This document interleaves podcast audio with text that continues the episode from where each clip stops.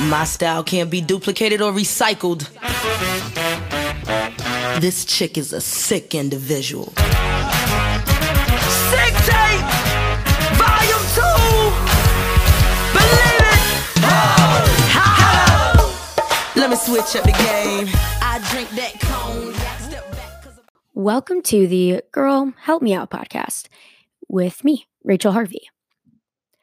So, guys, this past week in Baltimore was restaurant week. And to my knowledge, restaurant week happens twice a year, at least here in Bmore.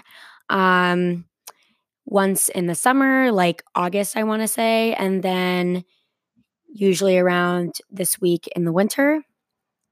And thank God it happens at least twice a year because I could not wait until next January to experience restaurant week.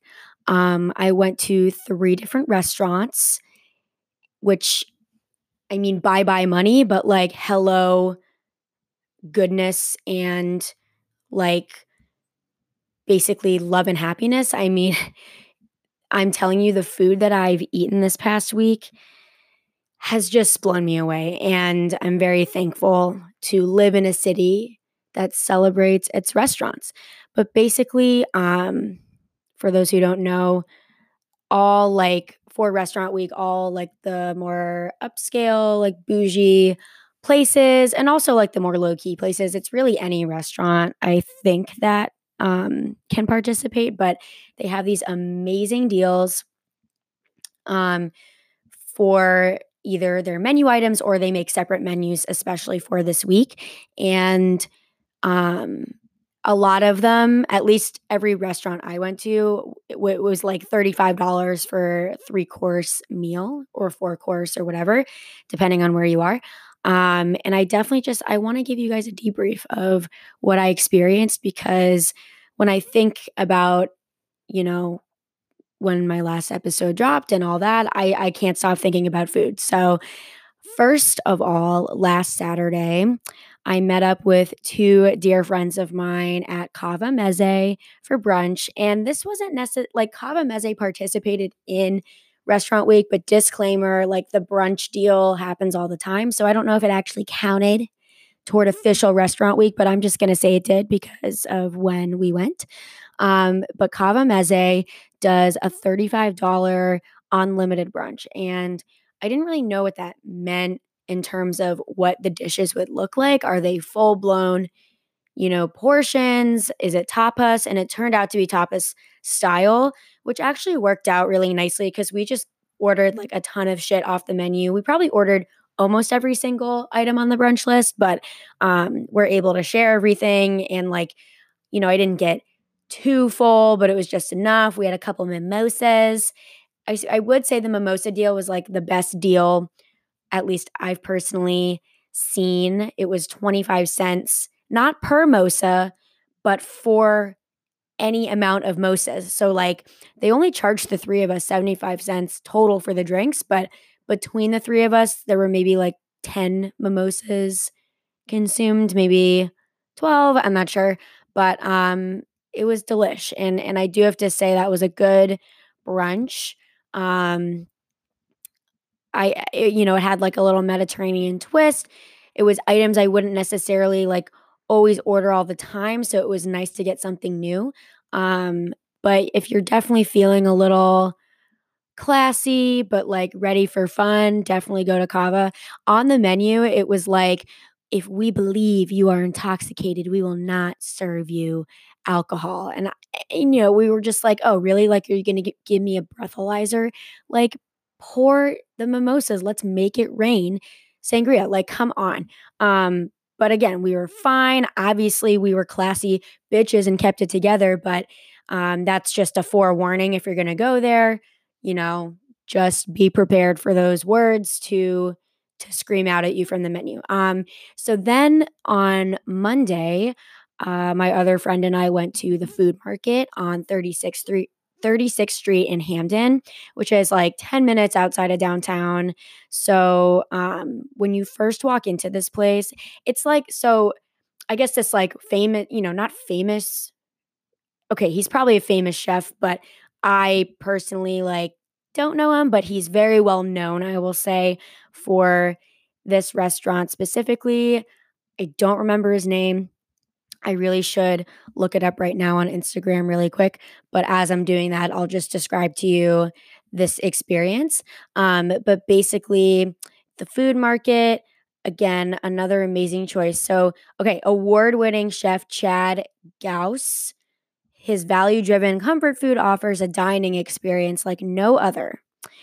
And this is absolutely correct. I mean, when you walk into this place, it's balls, Very open, like you can see the kitchen from the front, um, dim lighting, twinkle lights. They had like these cubed bookshelves hanging like up on the ceiling with books, just very cute, very welcoming.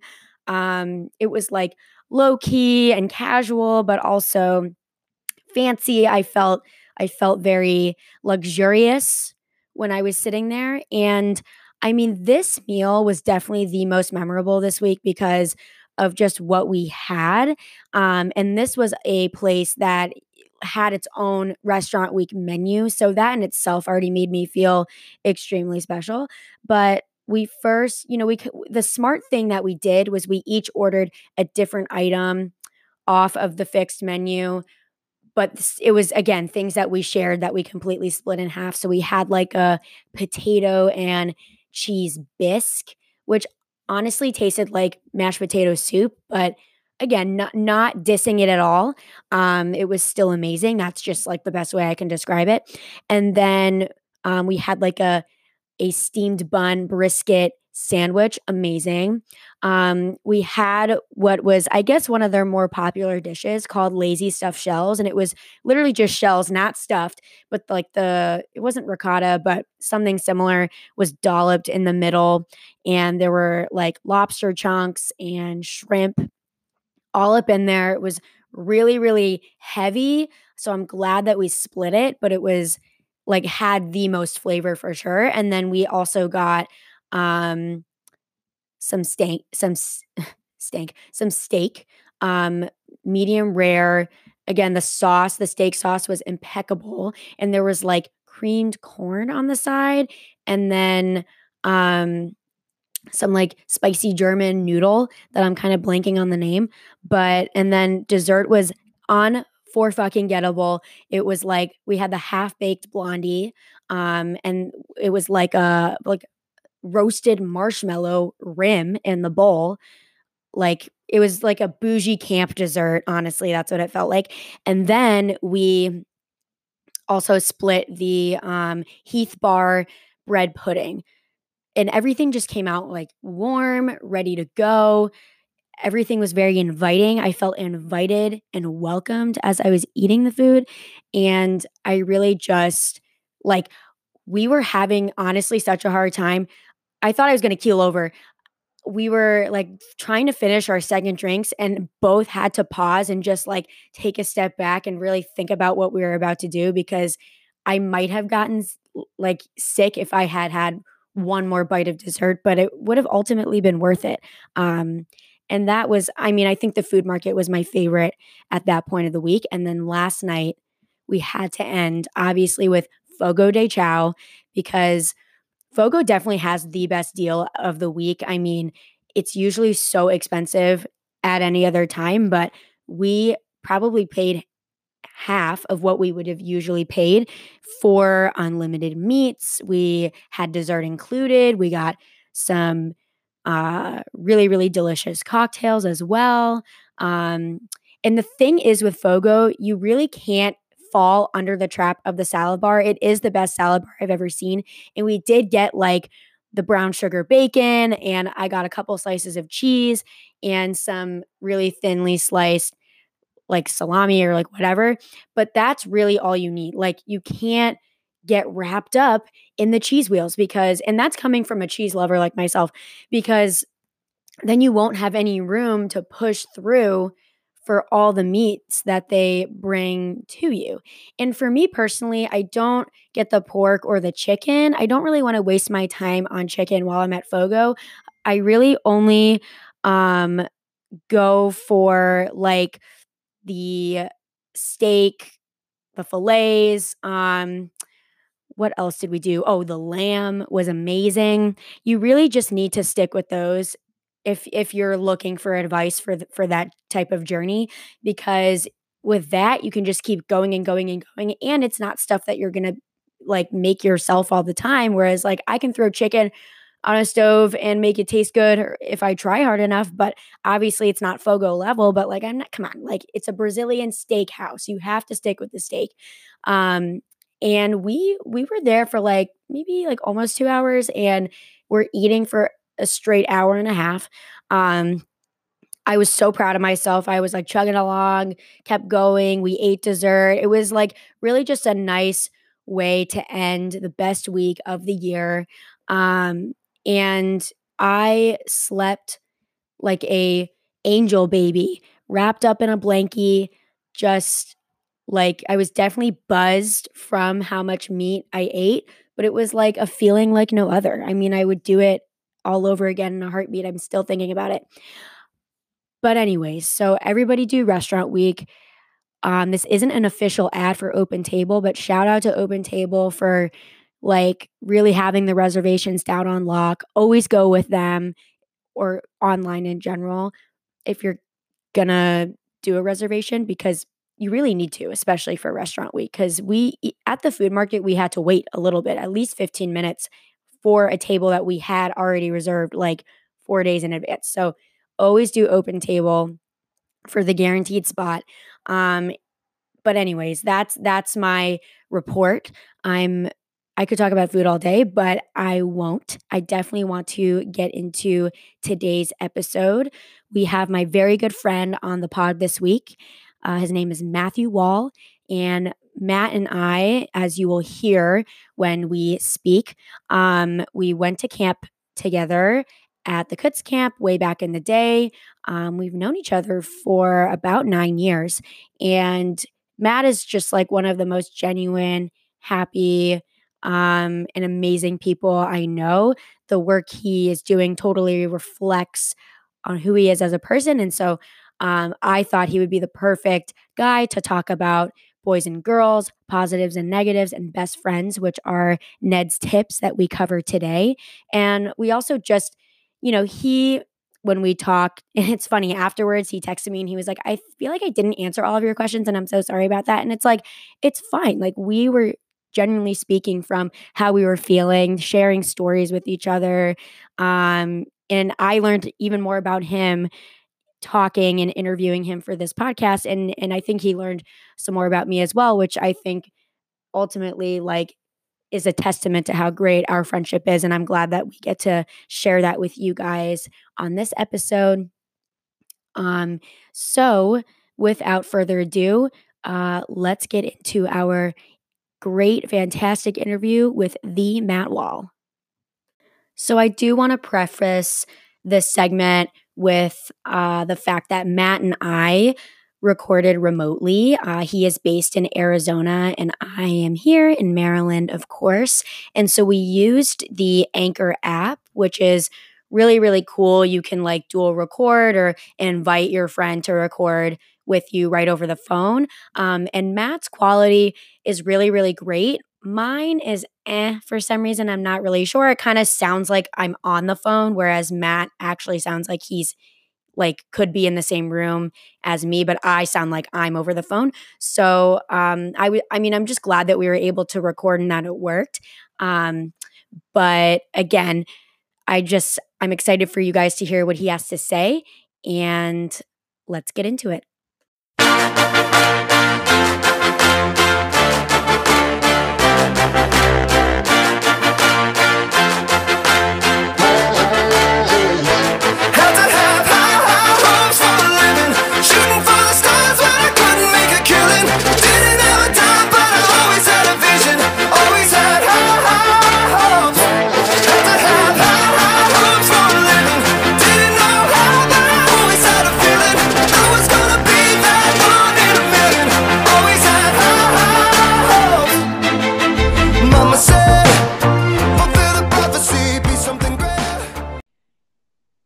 Everybody. We are here with Matt Wall. my dear friend, my camp bestie, and now real life bestie. Matthew, say hello to everybody. Hello, podcast world. I am so happy to be here and kind of honored that I'm your bestie. That's that's pretty nice. I mean, you know me, the nicest person ever. um, so, just a little bit of background on Matt and I. We and we were trying to see if this was actually correct, but we were both at camp uh, at the Kutz camp in New York in 2011. I swore that like Matt and I took pictures, like we were friends, and Matt was like, we weren't friends till 2013. I didn't. Whoa, whoa, whoa! I didn't say that. I just said I didn't remember. right, right, totally different.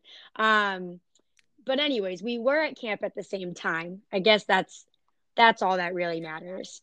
Um, and we worked side by side um, until 2016, I believe, was our last summer working on staff together. We were both on the leadership team, which was very cool. Um, but throughout our time at camp, we were both in school, and Matt um, studied accounting at the University of Arizona, Bear Down. Go and Cats! Then... nice. That was good. That was good. Thank you. Thank you. I see. I remember. Um, but then switched over to the other side for grad school, for law school, sorry, at Arizona State University.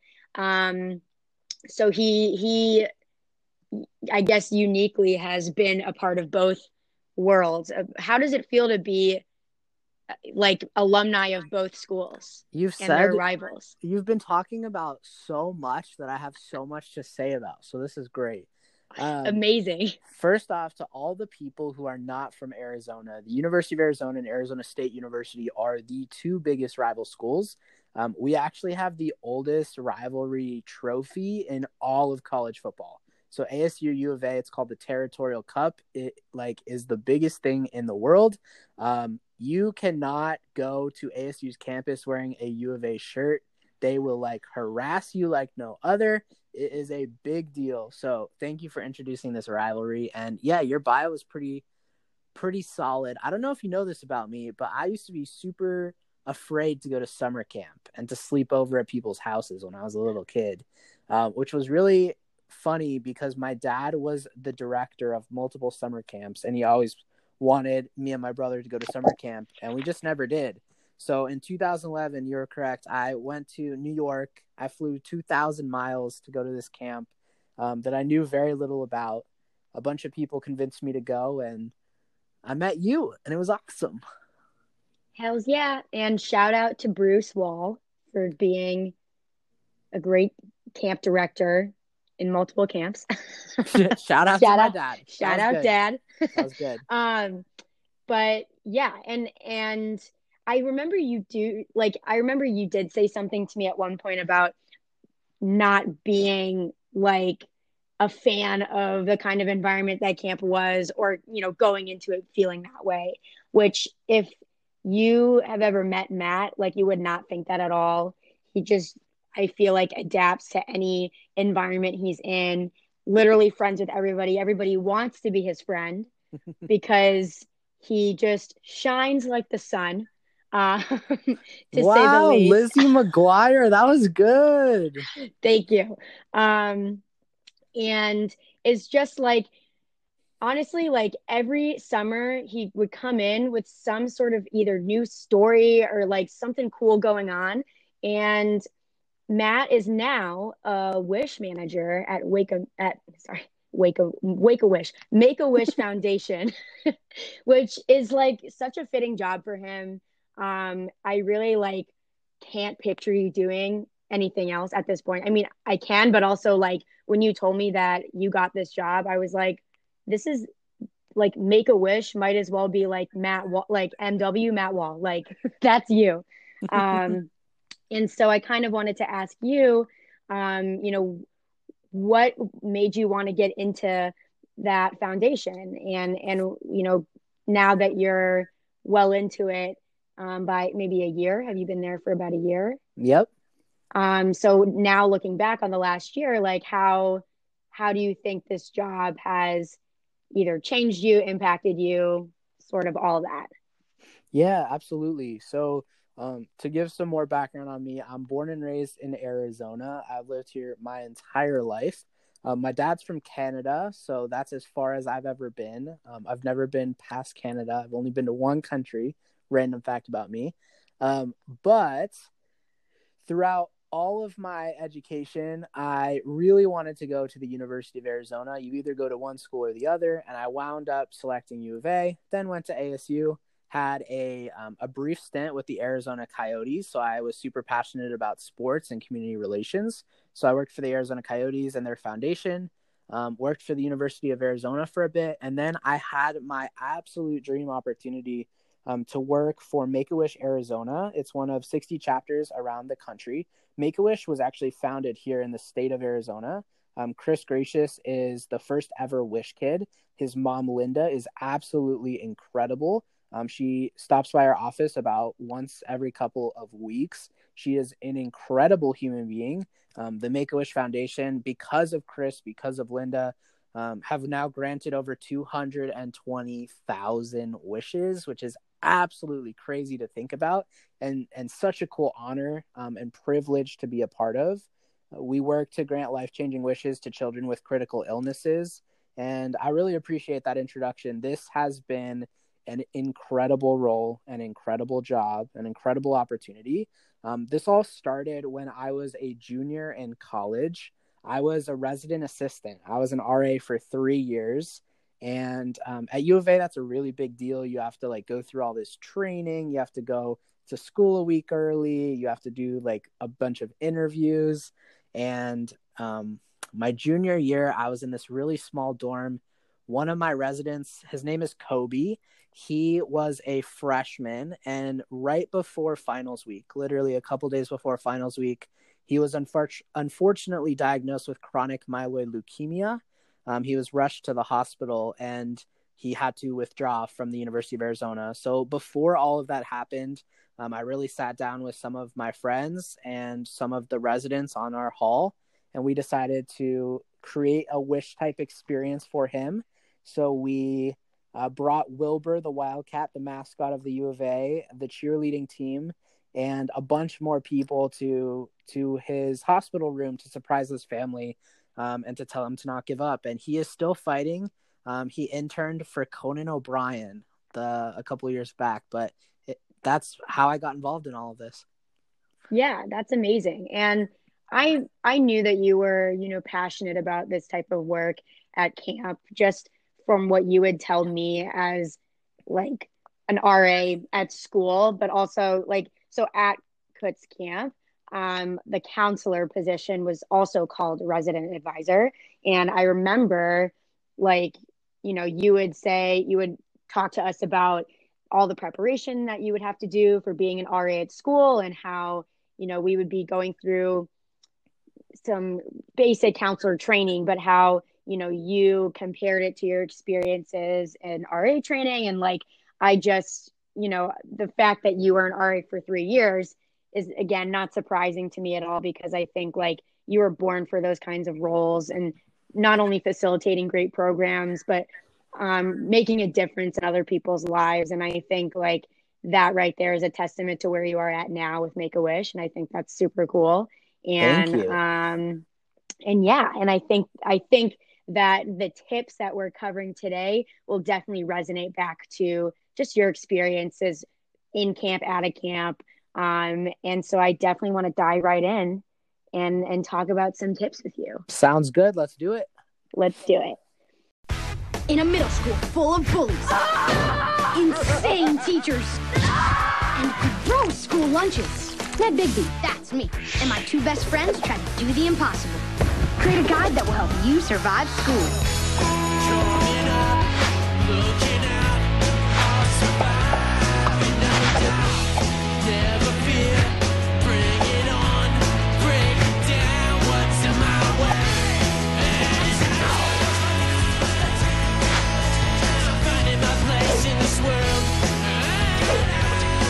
Ned's Declassified School Survival Guide. Your results may vary. Okay, so I first wanted to. So the tips that we're covering today, first off, are boys and girls, positives and negatives, and best friends.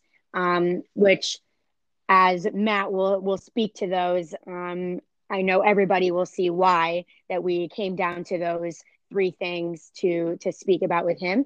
But first, starting with boys and girls.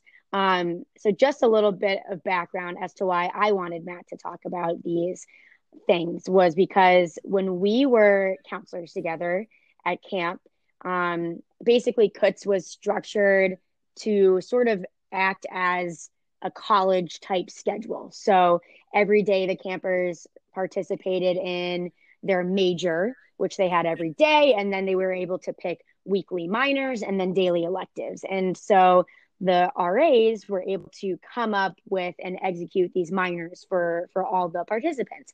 And Matt and I led a uh like girl code guy code minor where we um had I remember specifically we would make we would like pour Cheez Its onto a plate and then we were like the waiters and like pouring pitchers of you know like had pitchers of water and we were pouring water into cups and we would sit down the the girls and guys and like have them act out a date. And then we would kind of give advice on you know what like a date should be like or what you can talk about on a date. And i just remember doing stuff like that you know acting silly as we always did but just like you know just doing what we did best which i think was one making people laugh and two you know trying to to steer i guess our kids in in the right direction.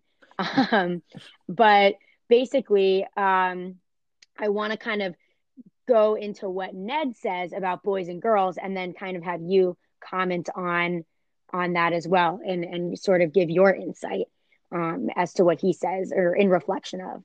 So basically for uh for boys he says never be bummed. Go with the day go with the day with the boys. If you really like someone, ask them out, I guess, as from a guy perspective. And then the last one is never ask out a girl just because she's hot. Try to get to know her and like her for for her. Your relationship will last longer. Don't rush it. so, so now I want to turn it over to you and and what you have to say from that, you know, from either Ned's standpoint and then also yours. So first off, I was a huge fan of Ned's Declassified School Survival Guide. I actually used to watch this show with my brother all the time.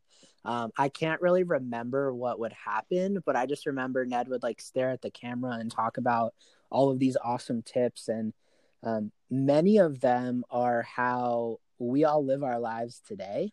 Um, as funny as that sounds, first off, Girl Code and Guy Code completely changed the game. Um, that MTV show literally yes. changed the game.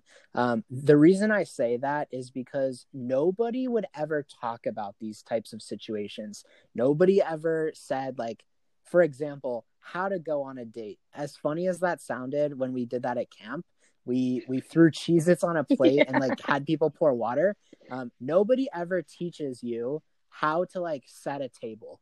For example, yeah. I was at my family's home very recently.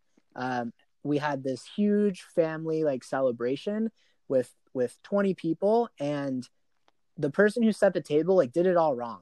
And i i felt so bad because they didn't know they did it wrong. That's just the way life works right? Right. Um, because nobody ever teaches you these things. So first off awesome that we're doing this. Uh, in terms of of ned's tips never be bummed. Go go with a day with the boys. Um, i think never be bummed is really important. I'll just kind of talk about those words specifically. Totally. Um, going into life with a positive attitude and doing your best to stay positive is so very important. Um, the way I do that is I'm really, really good at like thinking on my feet and having to uh, adjust to situations all the time. I never know, literally every single day at work, I never know what I'm going to be walking into. Um, every single day of my life, you never know who you're going to meet, who you're going to have the privilege of talking to. Um, so always going into every idea with it, with a new opportunity is really, really cool. Um, in terms of the last two, they're kind of funny. If you really like someone, ask them out. Um, instead of kind of like zoning in on dating. It's more about just life. I would say Yeah. take risks. Um, for example, if you see a person who um, who doesn't get breakfast or whatnot, or uh, there's somebody at work or somebody in your life that needs somebody to go grab lunch with, just like speak up and ask them to go grab lunch. Ask them um, to to go work out at the JCC. I don't know, whatever it is.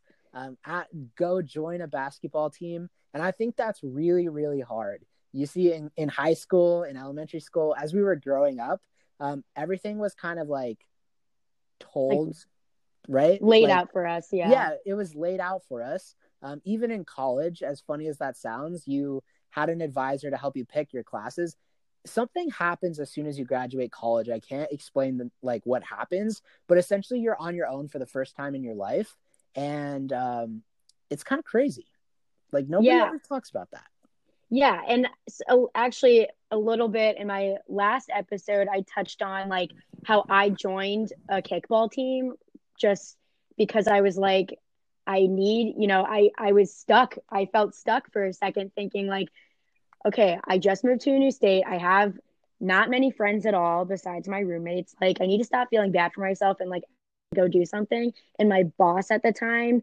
recommended kickball and like if I hadn't done kickball, like I would not have. And it's funny, the people that I was on my first team with, I like don't even, you know, I barely see those guys anymore. Like they're like they were way older than me. Like so there was definitely an age gap, but like it opened, it just opened the door for me to actually feel good about joining something random. And so like I think you're totally right on that. You're you're right on point.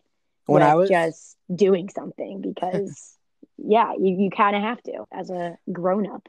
when I was seven years old, my parents put me into theater camp. I didn't do sports camp. I didn't do science camp. I got put into theater camp. And because of that, it truly changed my perspective on a lot of things. Um, how how to act in certain situations, how to be funny, how to um, really changed the game. And I think because of that decision, I played sports for a very very long time. But because my parents really encouraged me to do this, um, it really changed my outlook on a lot of a lot of situations. So you're absolutely right.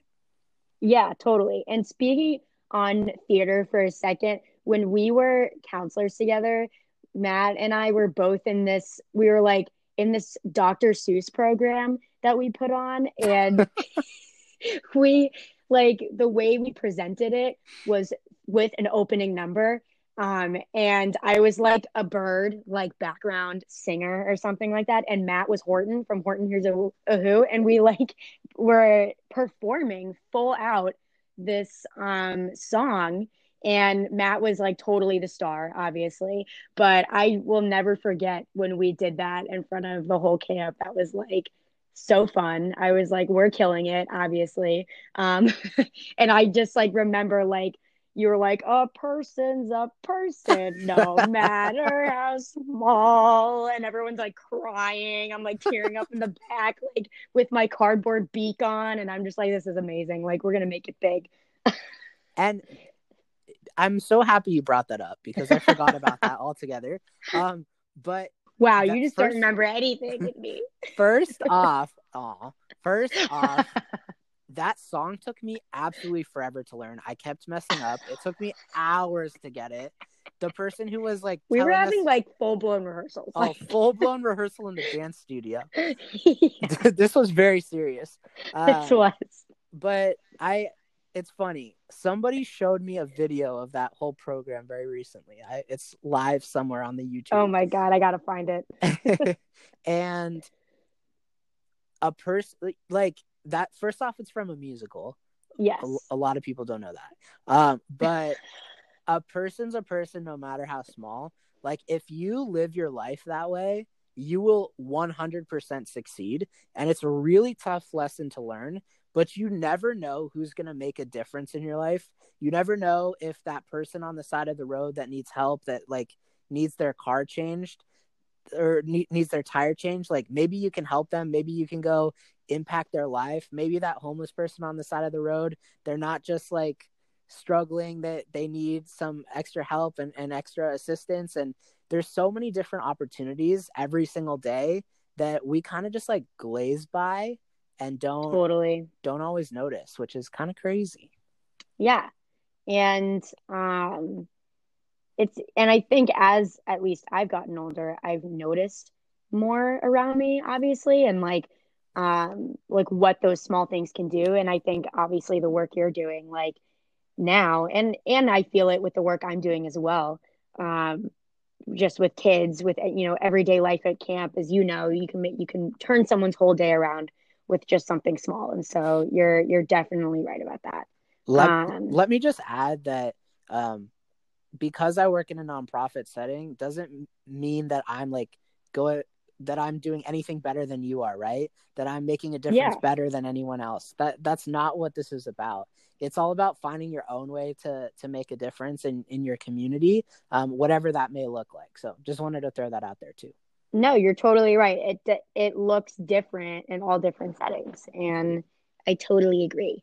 Um, anything else from from your boys' perspective, or I guess from this this like part of the tip that you think is important for everybody to know?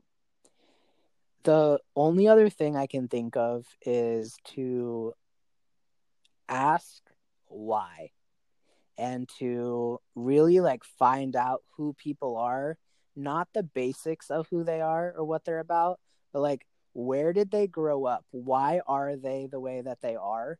Um, really pushing the boundary of conversation. You never know where that might lead um, and who you might meet and who you might get to know. Um, I think that is really, really important. So when they talk about like try to get to know that that girl and like her for who she is, your relationship will last longer. Um, and last thing, you don't have to rush through life. Um, there's, I don't know who says this, but somebody said the chances of us being alive today, like in this moment, are like point zero zero zero zero zero zero zero one percent, right? Like Mhm. very very small. And if you think about that, first off, that's terrifying and scary to think about. Um, but at the same time, like, what can we do here on this time that that we're here to change people's lives and to go about making people smile and, and having fun and that's what i got to do at Kutz. that's what i've got to do in every single kind of community activity i've ever been a part of Yeah, no, totally. And um, you know, I definitely have seen that with you and the Kutz community specifically, but even like just hearing about what you do outside of camp and what I have heard you doing with all the years we've known each other, like I can tell that like the relationships that you make with people and that I think are like the right way to go about it is is by, you know, seeing someone for what they're doing or, you know, seeing you know, finding out what makes someone really happy, what gives them that drive and like that's going to have more substance for sure. And that goes with, for girls and guys. Um and sort of, you know, transitioning into the girls portion of this, quote unquote. Um I mean all of these obviously like for boys and girls this is applicable, but I want to scan the list really quickly and then kind of turn it back to you. Um, but I think all of this really does sort of resonate with what you've already mentioned like be honest and be yourself around girls for boys and girls. If you're nervous, just take a deep breath and be yourself. Number one, most of all, wear deodorant, obviously. Don't show off, it just backfires. If you like a girl, just ask them out or take your time by becoming friends, just like what we mentioned in the last one. Compliment them. And then don't act like a jerk around girls just to make you look cool. It makes you look like a fool. And girls won't like you for that. In fact, they will probably try, just try to avoid you. Be honest with your feelings. If you like a girl or anybody, just come right out and say it. They will appreciate you being honest with them, and that will raise your chance of getting a girlfriend or a date or anybody, a man, whatever you prefer is is what basically I feel like how that should be said now. But um just hearing those additional points like do you feel like you know as young adults now um you know how should we be a- approaching people we like or just people we want to be associated with So there's two things that come immediately to mind based on those um, all those points you just brought up, um, all those pieces of advice. Um, one, don't show off; it just backfires. I'm gonna think of a story. I, I don't know what story I'm gonna tell, but I'm gonna think of a story about that. Um, and then don't act like a jerk around people just because it makes you look cool. That's like high school 101, right? The Yeah. popular kids are, are the coolest people on the planet. Um, I don't think people can really be popular anymore in life. Maybe maybe that's I'm wrong. Um, No, I agree. but I, I, think, think, social media is where the popularity is at. Yeah, truly. yeah. And shout out to Daniel Wall, my brother. He has 200,000 followers on TikTok as of this moment. So just wanted to give him Oh a yeah, shout out. and millions of views millions of on the talk. On the talk. TikTok is changing the game. Just saying. It so, really anyways, is. back to this. Um, don't show off. So, like, I don't know. Do you need seven hundred and fifty dollar jeans? Do you need a million dollar car? Do you need a Balenciaga sweater? I don't even know what that is. right like it's it's and i think just it's funny i follow this guy on twitter who makes these ridiculous videos called landon romano he's like absolutely ridiculous but he is very real on twitter i feel like and he said something like live within your means trust me like you're gonna look literally look like a fool if you try to sort of like live way above what you can afford etc and and all that. And that is so true. Like you know i i definitely have friends who can kind of you know have the luxury of like putting more money towards certain things or whatever. And it's like i so badly want to you know be at that level where i feel like i can travel wherever or like buy whatever i want. And and in reality it's like no like i i work for a camp. Like i need to keep it real for a second. Like obviously i'm not doing this job for the money but like it is true. Like if you live within your means like you're gonna go way further. And so i think it, financially like not showing off is important in terms of just knowing where you're at. But um yeah i mean i think also like people notice like in the real world if you're trying too hard. Um 100%. whether whether if it like whether it's with networking or just you know getting to know people. Like i've been at networking events or just um events like with my roommate for example. We've gone i've joined her at a couple of like campaign kickoffs and stuff like that. And like you know and sometimes we'll talk about just like or people that she knows or that I've met or like even people that I know from other settings like okay this person you know stood out because they were tr- just trying too hard. Like when in reality like you really don't need to go all out but I feel like it's always a competition in that sense. And so like in in in various settings like so I don't know. I think that's just like where I stand with with that sort of in the professional realm. Yeah, for sure. Um, networking is huge, and people definitely sometimes overdo it. But a informational interview can definitely go a long way, um, especially if you work in the entertainment world or the sports world. It is definitely a challenging environment to work in.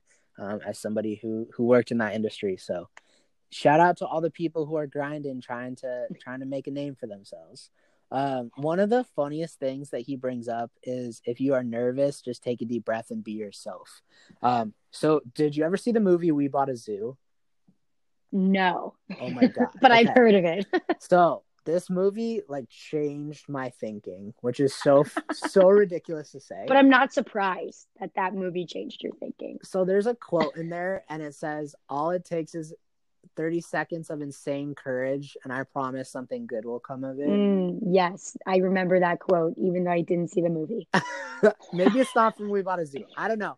I remember it from there. But um, if you really think about that, um, like take taking three deep breaths and just like trying something new is so so important. And I think we kind of get like bogged down into our zone. For example, let's say I get I get to work at eight a.m. Like I'm off work at five p.m. I have dinner by six thirty, whatnot. Maybe I'm gonna go for an hour long workout. Like we get in the zone and we don't want to break those patterns but it's so important to, to break those patterns like if you sit on the same side of the car if you sit in that same chair at your dinner table like when you were growing up it is so important to just like mix it up um, and because you never know what's going to happen if you do mix it up who you're going to meet what opportunities are going to come your way. Totally. And you know i think to just wrap up this you know part of the segment um i and with sort of like this all kind of rolls into you know with being yourself you know don't try to act like a jerk or somebody you're not just to make yourself look cool um like you're gonna look like a fool like you need to be honest with your feelings. Like that's just like the culminating truth of all of this. Like you and and it's not just about like what to say on a date or whatever like what we were doing but i think that even what we were doing at camp like is an underlying message for just you know when when you're in a situation with somebody new or just approaching a whole new job or starting school or whatever like you have to go into it with with knowing that um the the more honest you are in saying like i don't know what i'm doing or you know i'm really nervous right now like that's just gonna automatically take a layer off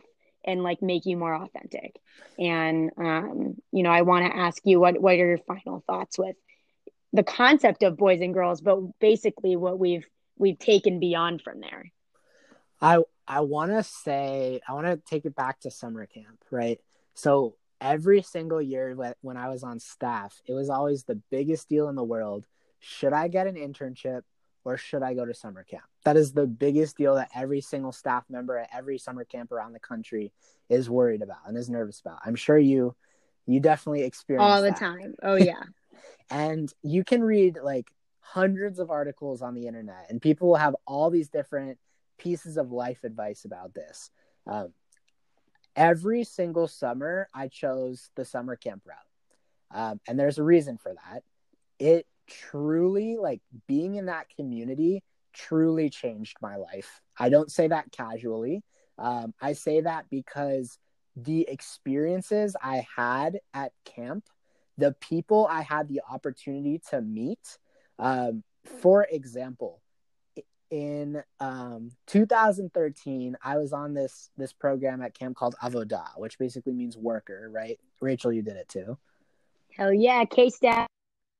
Okay, okay. So the kitchen staff was like the coolest people. I was a lifeguard, which I was like the lazy person, I guess you could say. I don't know.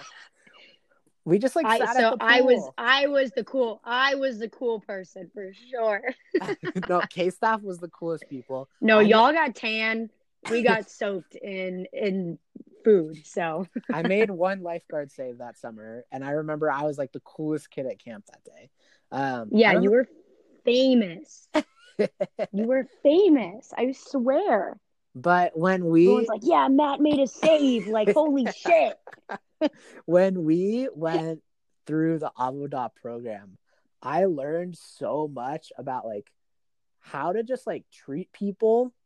Um, we so in Avodah, you're basically like cleaning up the camp, you're building things, you're plunging toilets, you're fixing nails, you're chopping wood. Like there's this guy in the world named Ben Tungland, and he is so awesome. Like this man is so awesome.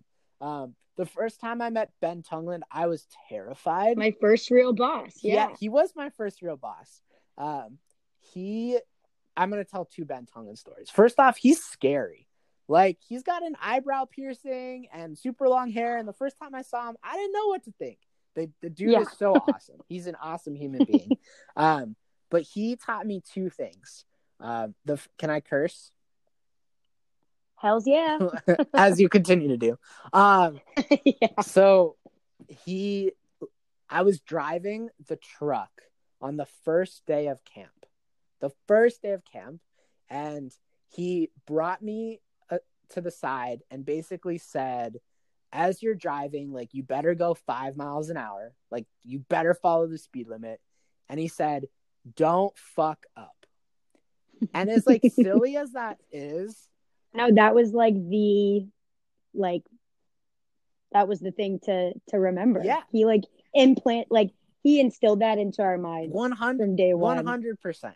Um another Ben Tungland story that that I remember is we had to do just like the most random mindless tasks sometimes that to just like make you a better human being and a better person.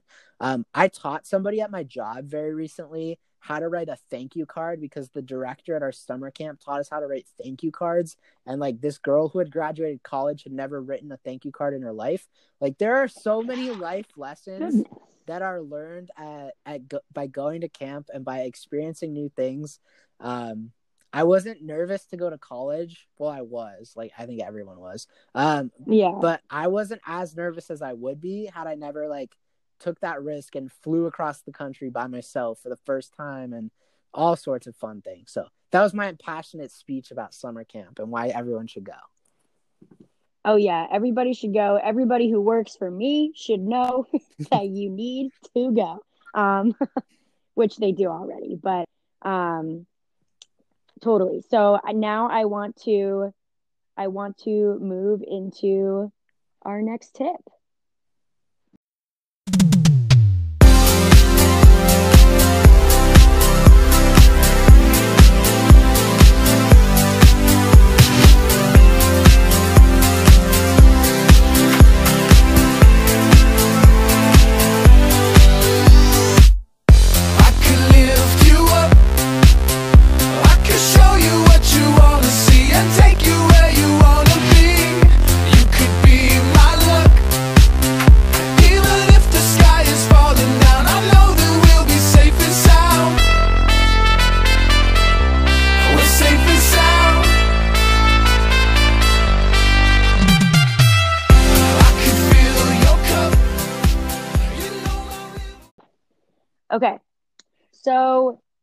Are back with Matthew.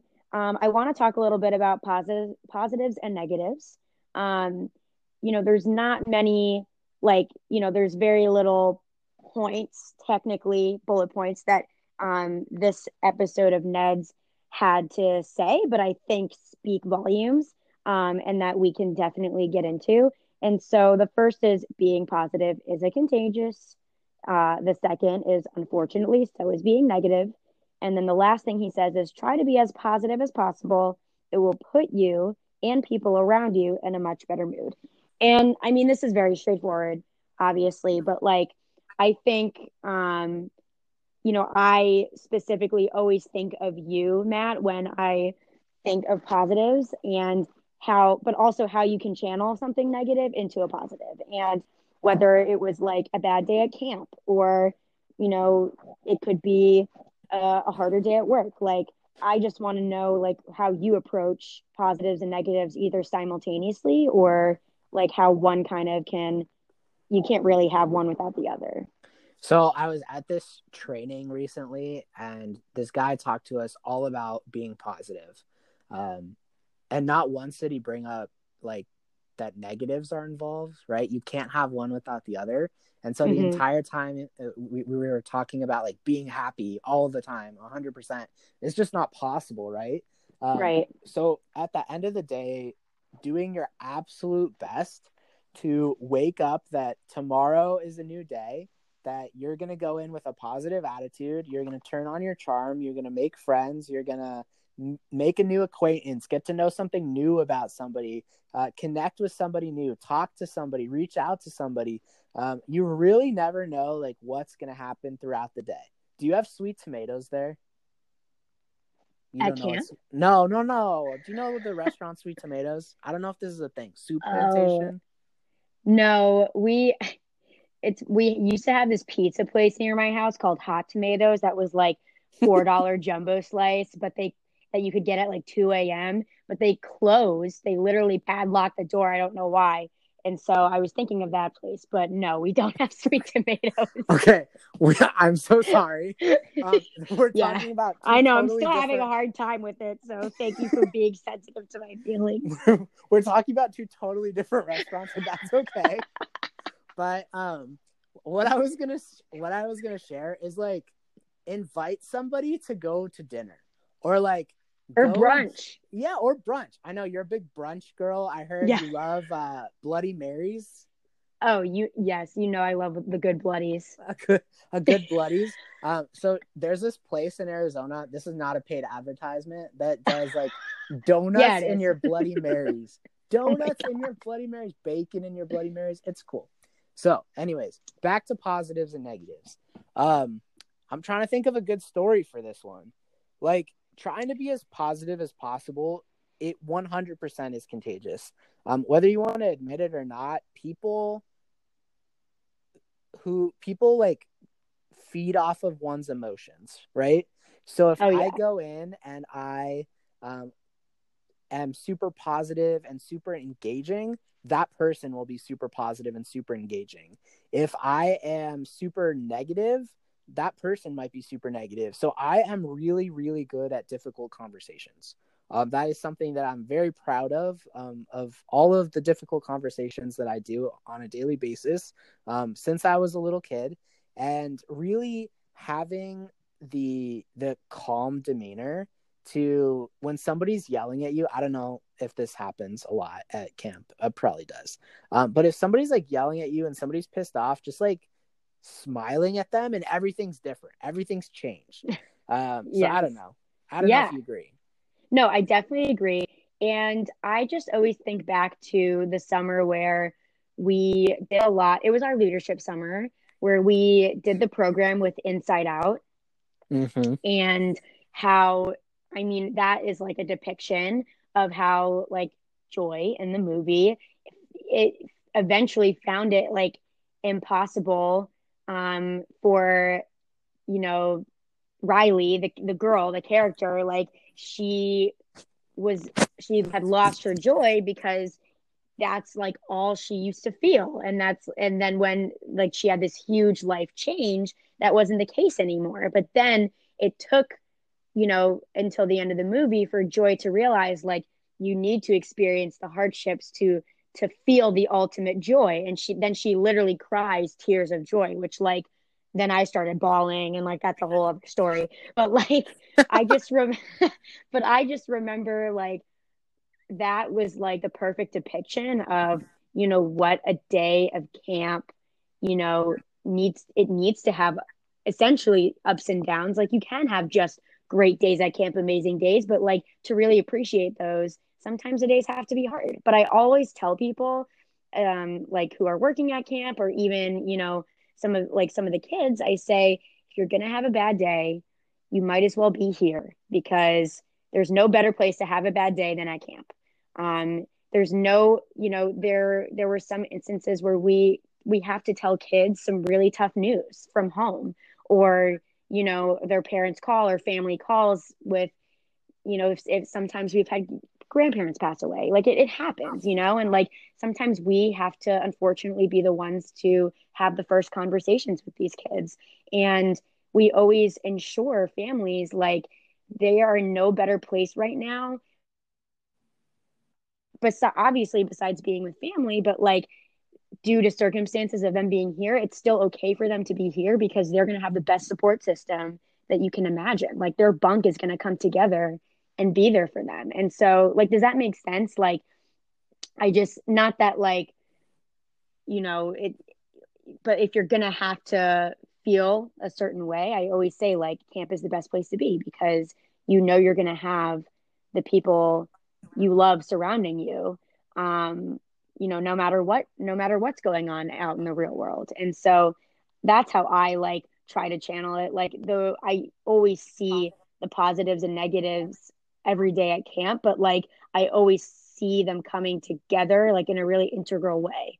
Um which like you said before like if you just smile at somebody like it's going to turn the conversation in a totally different direction. Like it is contagious and it is even like the like the negative stuff is combated by so much love.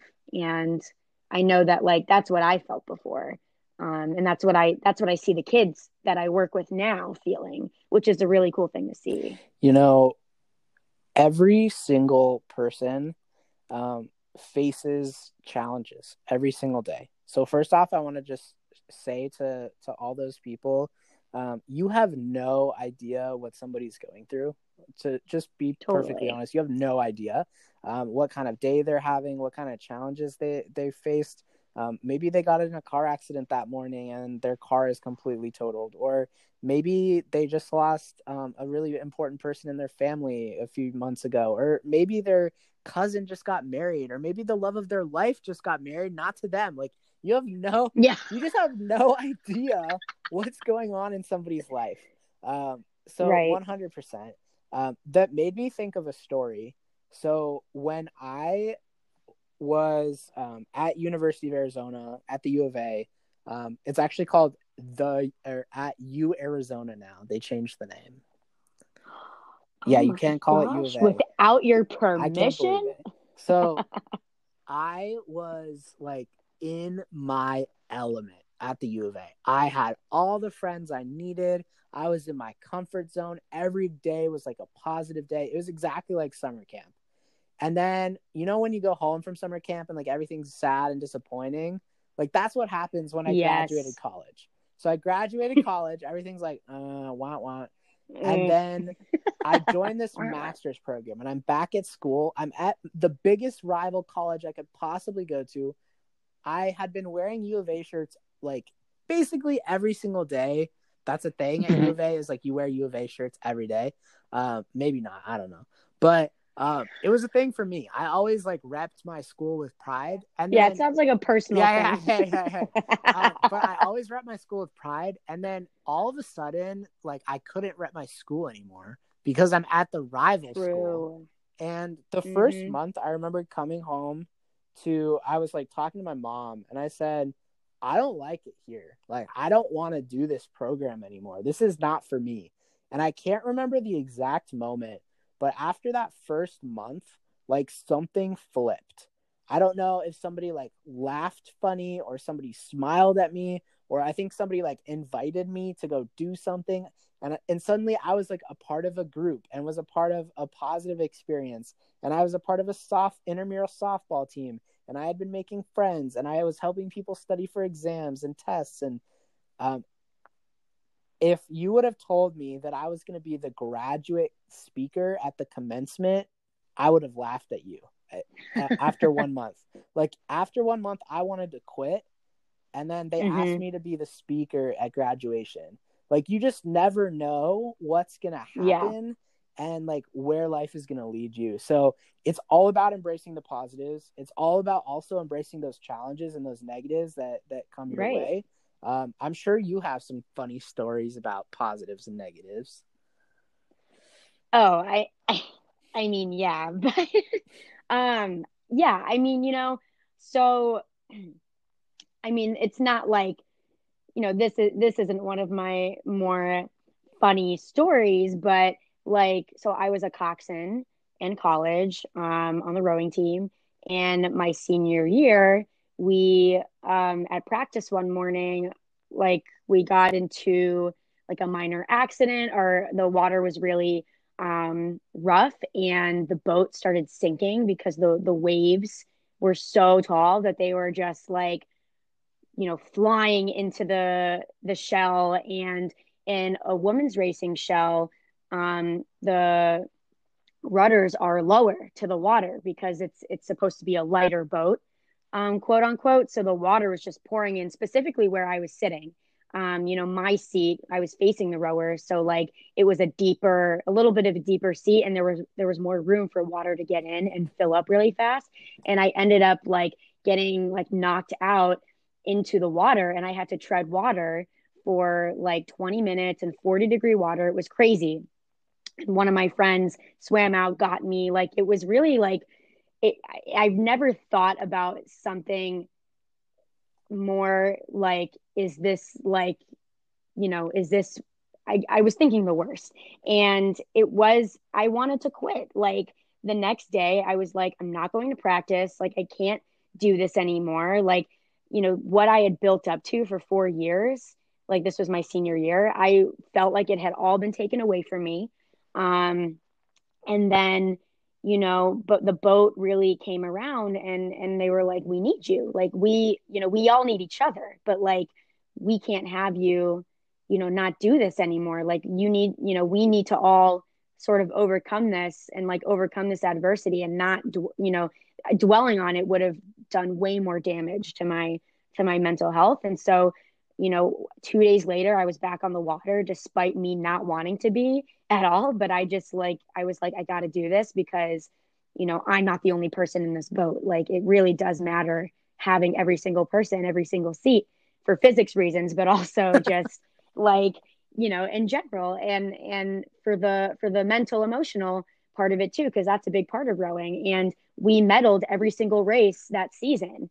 And i'm literally looking at the medals on my wall right now. And like there's my mom like made this like awesome display for me. And there's like high def photos of us winning a race and like me in the seat smiling. And like i look at those moments where we went like where we won gold in front of like so many people in like philly um in you know williamsburg virginia like all these places like i think of where i've been and where i've been able to show people what we can do and i'm like that's the most positive thing I could have asked for. And like that's a literal display of like taking something that was so negative that happened to us and really just like dominating because we wouldn't settle for anything less.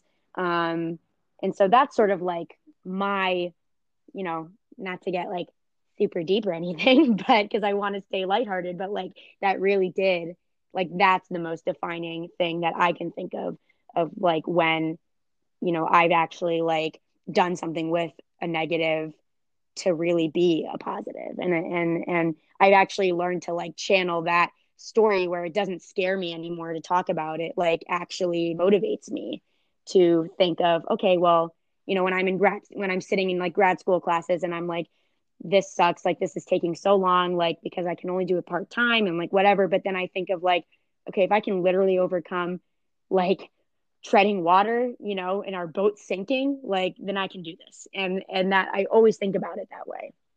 I remember you telling me that story and just like having no idea what to say. Like that was so that was so powerful. Um, yeah, so and I remember talking to you and some people at Cuts about it because it had happened right before our Mifgash meeting yeah. in March. Yeah. It had happened literally like days before that, and I remember like it was so fresh in my mind and that's when you know it was before our races even happened but but i had been trying to like really understand why this happened and, and i remember talking to you guys about it so i think one of the ways that i have always done my best to be positive throughout life is to just be a goofball I think like yes, just have fun. so we, me and Rachel had a, uh, you, we can tell the podcast world we had like a handshake Oh my I god, that we used to do from like yes. across the room. We literally involved, started in opposite corners. it, it like involved like swimming. Swimming. I don't know. We would swim towards each other, and then we would like do like the plugging the nose and like boogieing down yeah. thing, yeah. and then we would literally throw up peace signs and yell deuces, and then like walk away. Like that was just like but we were so loud about it. Like everybody knew that was like our thing, I feel like. And but it was like such like a fun thing. Like people would geek out on that. And we would mm-hmm. just like guaranteed every single time it would it would bring about a laugh from me at least. and you know, one of the reasons that I brought that up is because we weren't afraid of judgment. Oh my god, no. Not and at all that is what stops i'd say 99.95% of people from like being positive and just like going out on a limb and trying something new is they're they're afraid they're afraid yeah. of like what other people are going to think about them um and really embracing that and just like it's so hard it is so oh hard yeah, to say so who hard. cares but mm-hmm. At the end of the day like you boogie and you like swim across the room and you yeah. do a handshake and scream out deuces and like yeah. that's just what you do. That's just that, that's what you do. That's what you do. You know i have so many more stories that i can share but i feel like i feel like you gotta we gotta like keep going right? Yeah we gotta keep going. We got one more segment and that is on best friends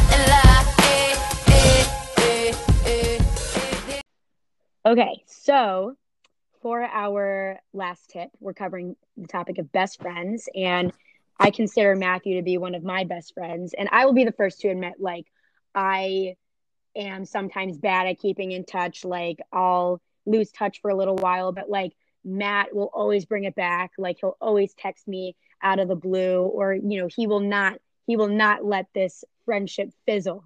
And I appreciate that. And, and it's, it's pushed me to be a better friend. Um, and so that's why I really wanted to cover this with you.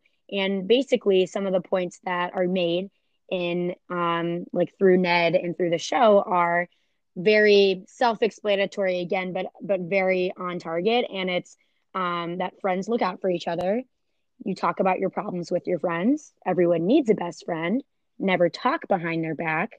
If a friend is there for you, be there for them and make sure they know what you're good at, vice versa when it involves school each.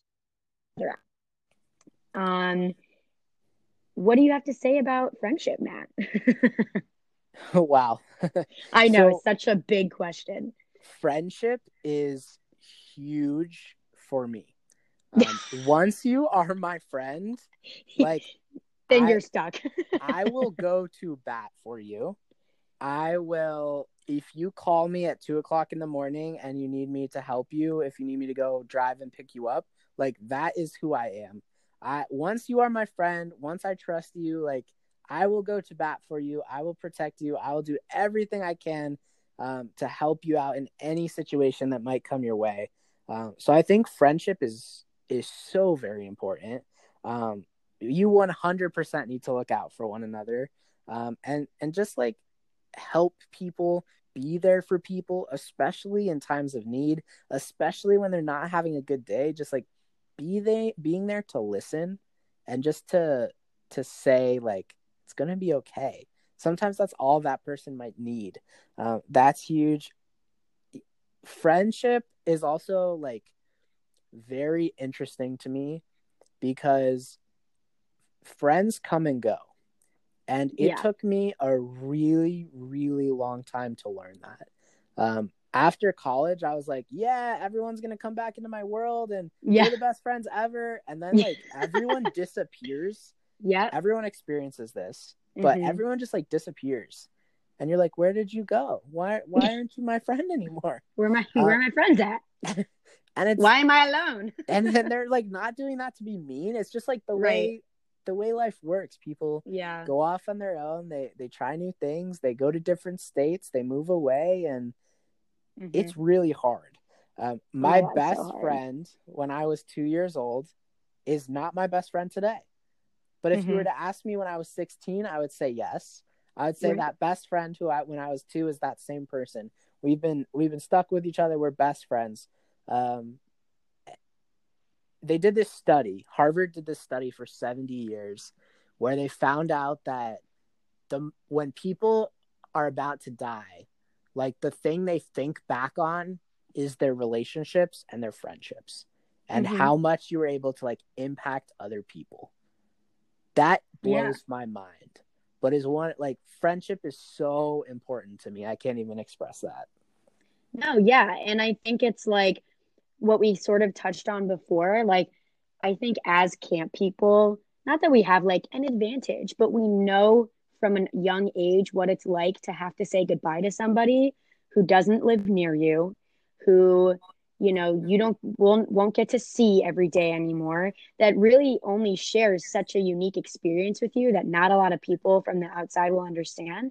That like we, I think, have like had such real experience with that and like not being able to see each other all the time that it like really has pre- i feel like very you know it has it's prepared me for what that's going to feel like when you know we got older. And you know i i i knew that i would feel a sense of like sadness you know of course after graduation and and after people start moving on and moving to different places like but i but i kind of just thought back to camp and i was like i i remember feeling this before and it sucks but like it's gonna you know it's gonna work out in the end. And i feel like that's why camp friends last uh, like literally a lifetime because you've been in you know sort of set up in this way already for for many many years. And i see it with the kids that i work with now like especially at Airy and Louise, like the camps are almost 100 years old. They're multi generational. Like there are a lot of kids who grow up around the same area, but then there's you know kids who come from further away, and um, kids will grow up there for 10 years, and their camp friends are their like number one priority all the time. Every you know and it's and i still see the strong connections that you know kids are making at seven years old and i'm like okay well when they're cits together at 17 like they're gonna you know say we've been friends since we were in unit a which is like the youngest you can start out at.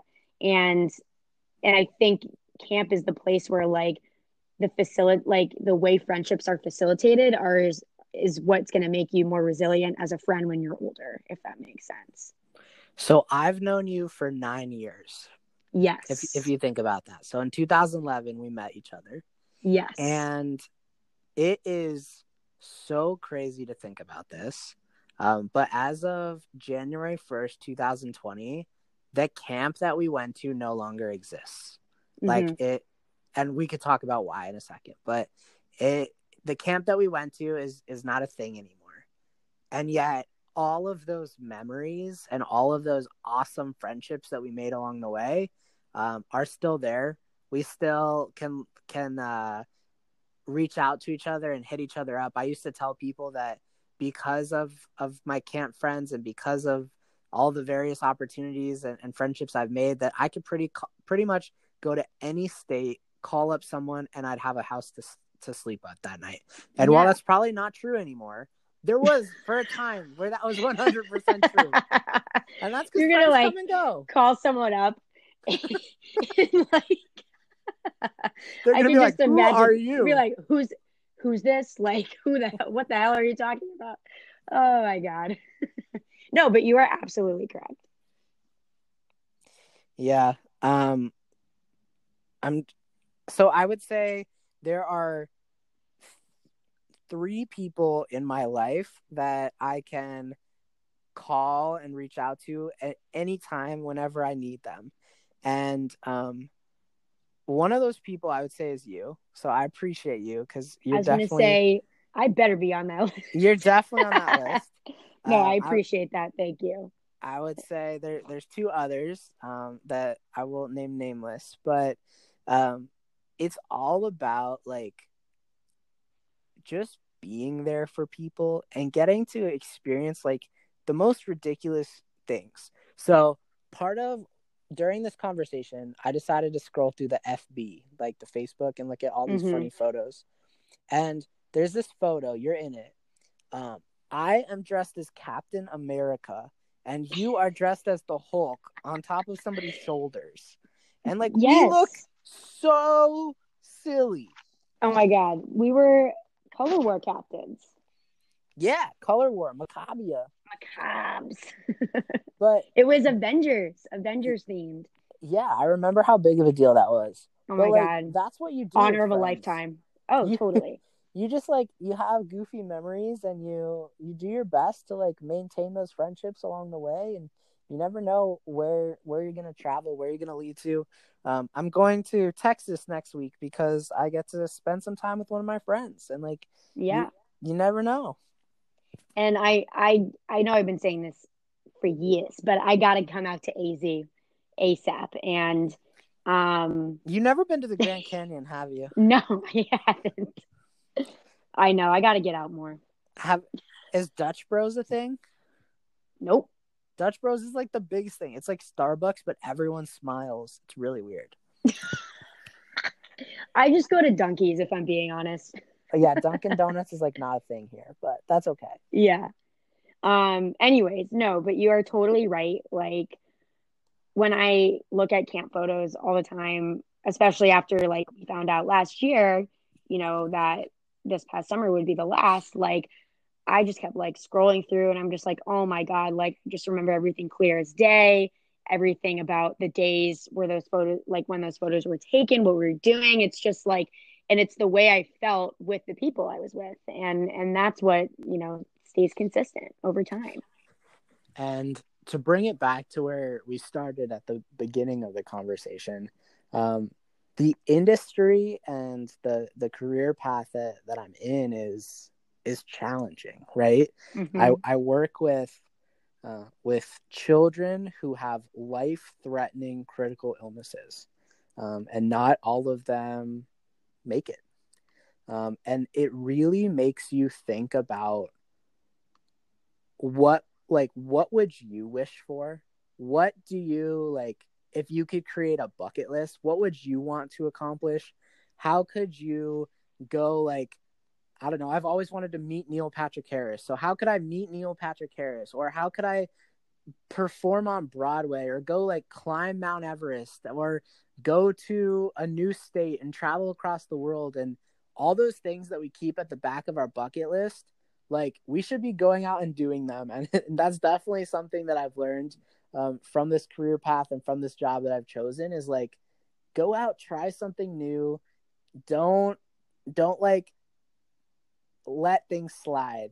You gotta you gotta try new things. You gotta go experience life because um, i promise you it comes at you fast um, and you never know when when it's your time to to hang up those cleats and, and move on um as I, that's the best metaphor i could give but it's tough No, it is tough. And I agree. I think everything you said, again, is spot on and very, you know, well executed and articulated. Um, and, you know, just to sort of, you know, I want to, I want to leave the last words up to you. Like, is there anything else in sort of wrapping this up, but that you, you know, want to make sure that you get out there to the people, um, either you know just on what we've talked about today or just you know really anything in general at at, at everybody who's kind of in this point of time in their lives and thinking about that next step for them so this is my favorite episode of television of all time um, and this is the same way i closed out my speech when i when i spoke in front of 5000 people um, i said that my favorite tv show of all time is boy meets world yeah in the last episode, you know the story well. In the last oh yeah episode, um, all of the uh, all of the kids, all the students who have grown up in Mr. Feeney's class, Cory Matthews, Sean Topanga, um, they all come to get Eric. They all come Mhm. together and they sit at the desks and they ask Mr. Feeney, "What do you have left to teach us?" Because everything's about learning. We're always trying to learn something new and Mhm. he and he says, you know, I don't have anything to teach you. Um, every everything I like, basically, you. It's now time to live your life. It's time for you to explore. Um, and then he says, it like there's this really cliche music, and there's like a bell that rings, and he goes, "Believe in yourselves, dream, try, do good." And then there's this really slow music, and everyone like stares. And Topanga looks at Mr. Feeney and he says, Don't you mean do well? And Mr. Feeney like stares straight back and basically says, No, you idiot. Just kidding. He says, No, I mean do good. And if Mhm. I could share one message with everyone, it's that you never know where life is going to take you. You never know what kind of challenges that are going to impart on your life. Um, but like go out and try something new every single day. Go out and make a new friend. Go out and do your absolute best because I promise you, life comes at you very, very quickly. Um, and you never know where life will take you. And it has been my absolute honor uh, to be on this podcast. This is the first time I have been interviewed for a podcast, I think. Yeah, for sure. It's the first time I've ever been Wow. interviewed. Um, I was the sports editor of my college newspaper. I've probably interviewed over a thousand people, and I would say you're one of the first people to ever interview me. So this has well, been pretty I'm fun. honored i had so much fun with you thanks for getting inspirational with me That's what I'm. That's what it's about. hell yeah And you know Um, how we close out everything? yep We do the Soulja Boy, and then we just live life. You know. yeah. We crank that and move on. All right. Thank you, Matthew. And we're gonna do what we always did at camp and say deuces. Deuces.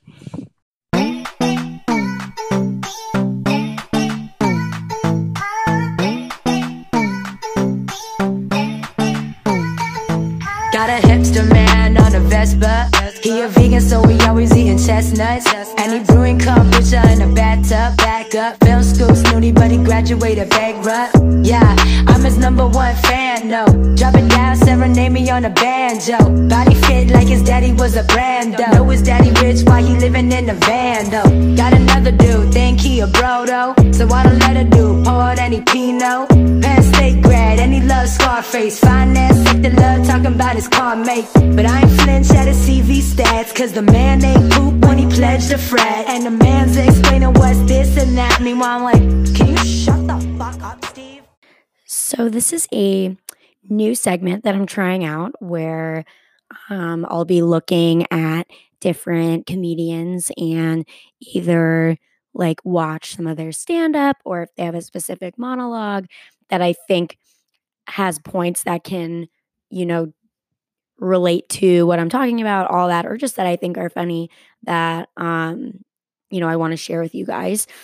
So, I am going to start this week off with Ilana Glazer. Um, Ilana Glazer plays Ilana Wexler on Broad City with Abbi Jacobson. Um, I love this show. It's a Comedy Central show, um, but it's also on Hulu. And it's about two young Jewish gals just making it through New York City. And I really do relate to um, to Abbi and Ilana a lot of the times. Um, I feel like me and Ilana especially share some quirky, funny things in our personality. So I was drawn to her immediately. And thankfully, she just came out with a stand up special on Amazon Prime called The Planet is Burning.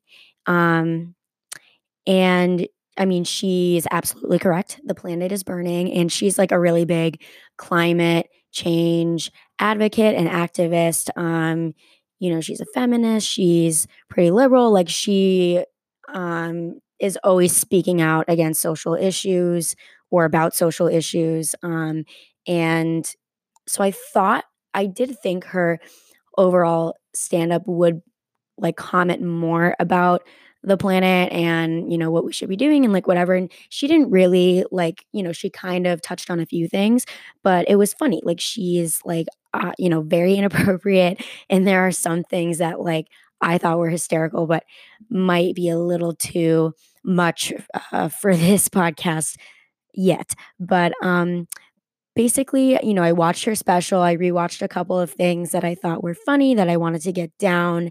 Um, but I want to go through sort of some of the stuff she said and then kind of draw it back to the concept of this show. But, you know, she says, like, she's like, the government's on fire, our planet is on fire.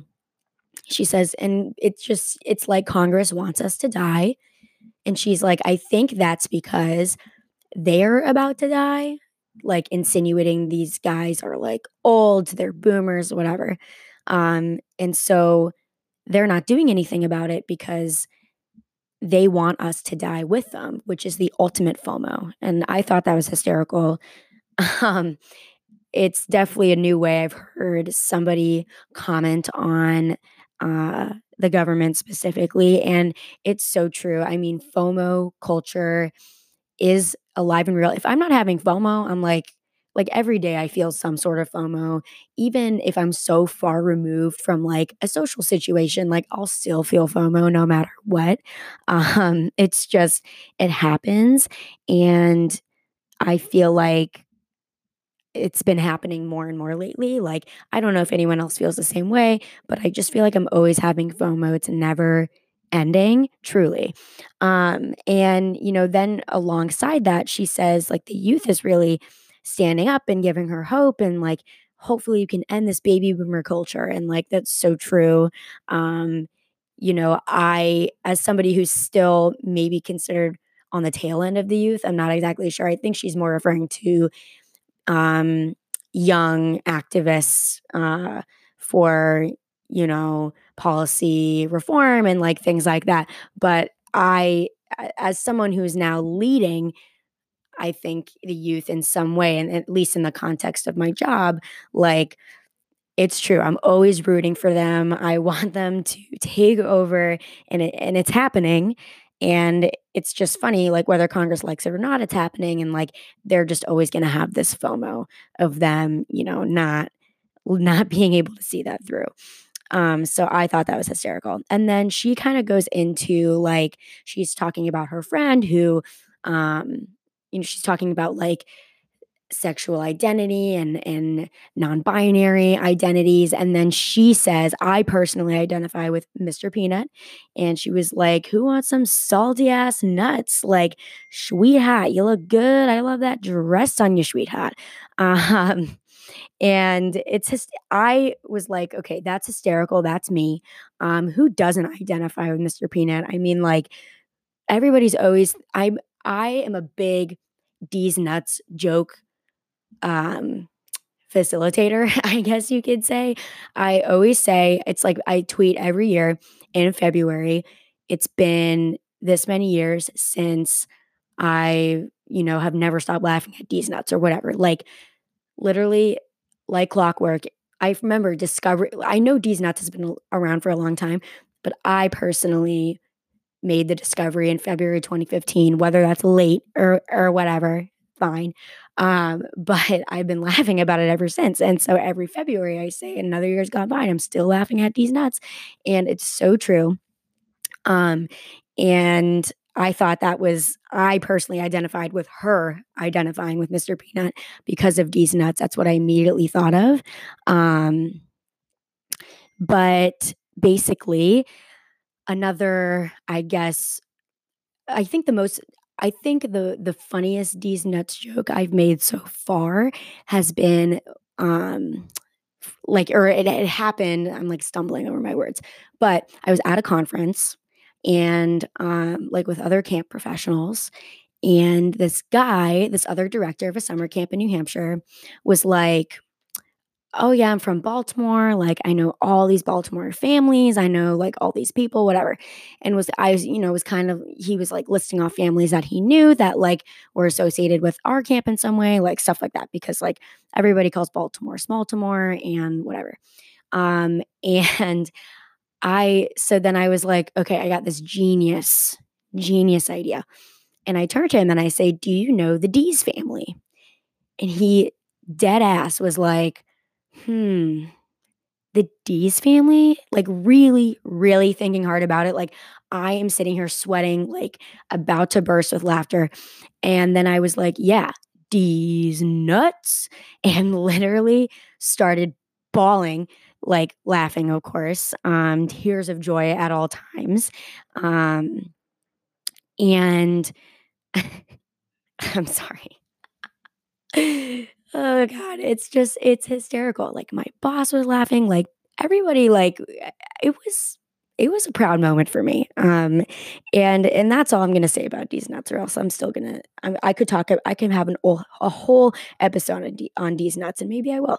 Um and then the last thing that I want to comment on her on her stand up about is um you know she was talking about like making a house a home and that like you know she's married and whatever but she she's like i can't believe i'm a, I'm a wife because like just knowing her as like a character and as a person like it, she's like not the kind of person who you think would get married and like want to be wifed up or whatever but she um she's like, yeah, like, you know, every time I'm at my house and I light a candle, I'm like, yeah, it's a vibe. And she's like jumping up and down. She's like, I, you know, I'm peeling carrots, but I'm not a chef. Like, just shit like that, that I just, I'm like, that's me, honestly. I light a candle and I'm like, everything's good. Like, I am an interior decorator just solely by me lighting this candle. This is amazing. Like, I am so cool. Um, but she just talks about like Hebrew school in general and and growing up in Hebrew school and doing all this stuff like growing up as a Jewish kid a lot of the things that I uh related to personally. And you know she's hysterical. She um will always make me laugh. I hope she does do more stand up soon. I think everybody should watch The Planet is Burning um, on Amazon Prime if you have it. And um, hopefully, this was witty and clever and funny. And I'm going to keep looking into more stand up and more monologues. So, thank you for tuning into this segment. For all I know,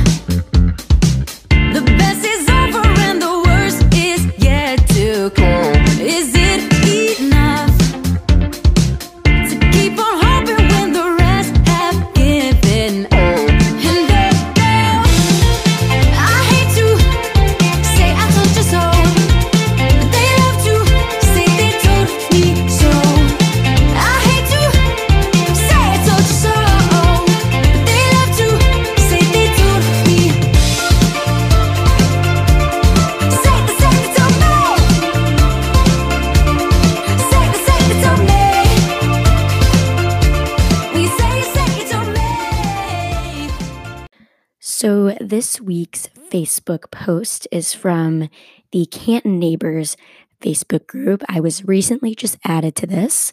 Um, and I do have to say, they really like stepped up my expectations. Um, I thought South Baltimore was crazy. It turns out all the savagery is uh, is done in Canton, and um, this is what I mean by that. So this lady posted a video um, and it says, Does anyone know this person? She left something by my front steps and I'd like to get it back to her.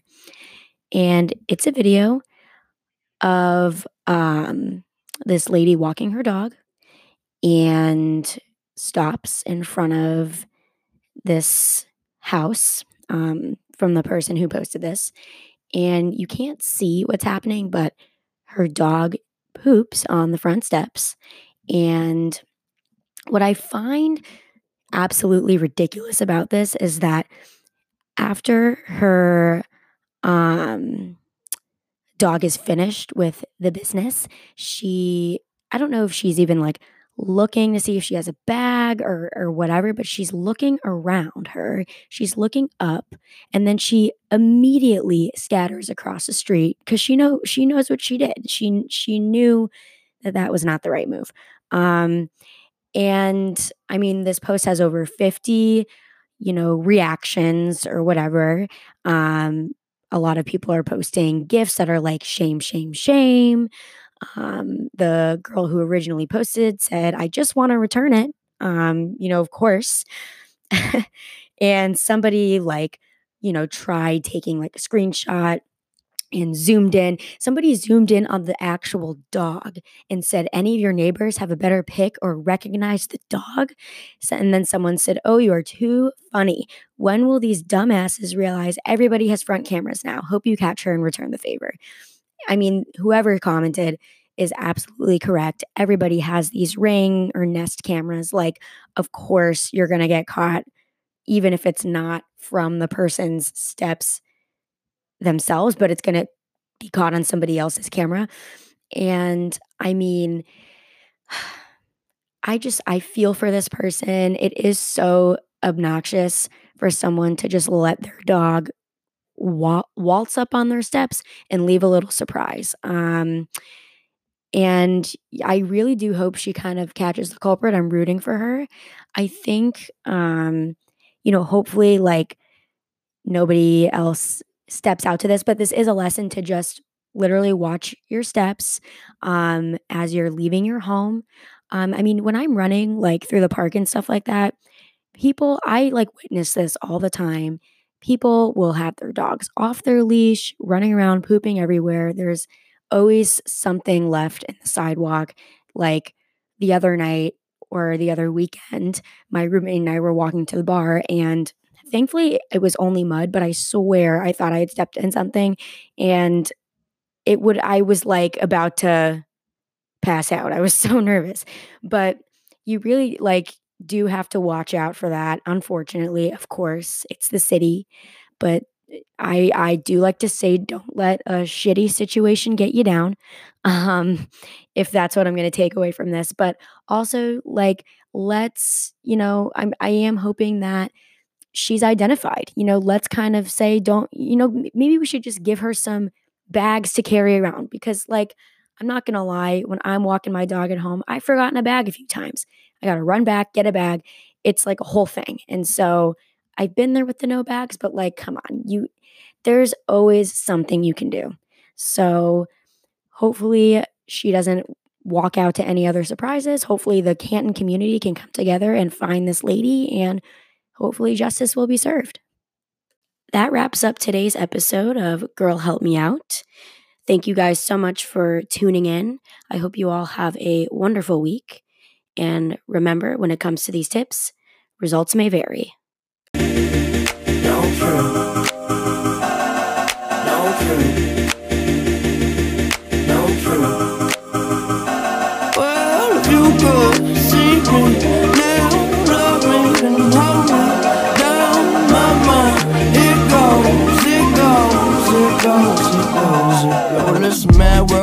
made me crazy. Might just turn around to 180. I ain't politicking, I ain't kissing no babies. The devil on my doorstep being so shady. Mm, don't trip. We don't gotta let him in. Don't trip. Yeah, yeah. I let it go, but I never go with it. Uh-huh. Hey,